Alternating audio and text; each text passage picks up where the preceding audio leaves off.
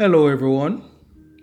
This is Pastor Dean Thompson with a word of hope. Do you love the light? This is the verdict Light has come into the world, but men loved darkness instead of light because their deeds were evil. Everyone who does evil hates the light and will not come into the light for fear that his deeds will be exposed. But whoever lives by the truth comes into the light, so that it may be plainly seen that what he has done has been done through God. John chapter 3, verses 19 through 21, New International Version. In this gospel, John uses much dualism light and darkness, day and night. This is more than just to indicate time, but to illustrate the spiritual conditions of individuals. John says of Jesus that in him was life, and that life was the light of men. John chapter 1, verse 4. Jesus says of himself, I am the light of the world.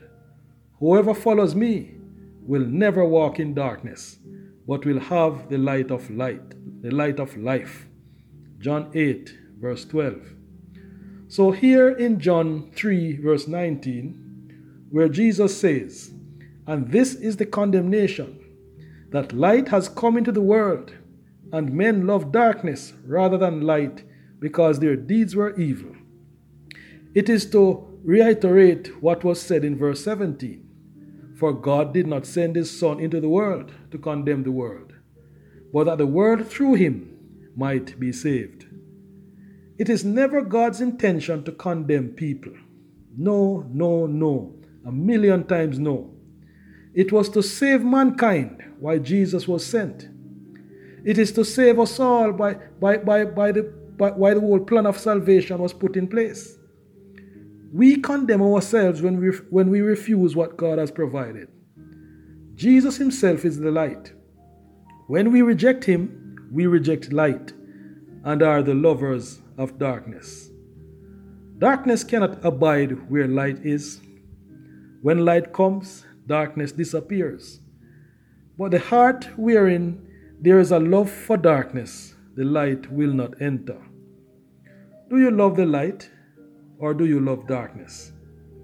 Are you trying to hold on to both light and darkness at the same time?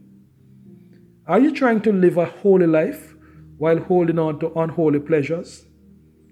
Are you trying to hide your deeds or are your deeds of the truth? I grew up in a community where street dances and bashment parties were a commonplace. And as preparations were being made for the dance or the bashment, someone would use a long stick or pole to, to cover the light on the light post within the vicinity of where the, the dance would be held. This was to ensure that there would be much darkness when the dance was in full swing.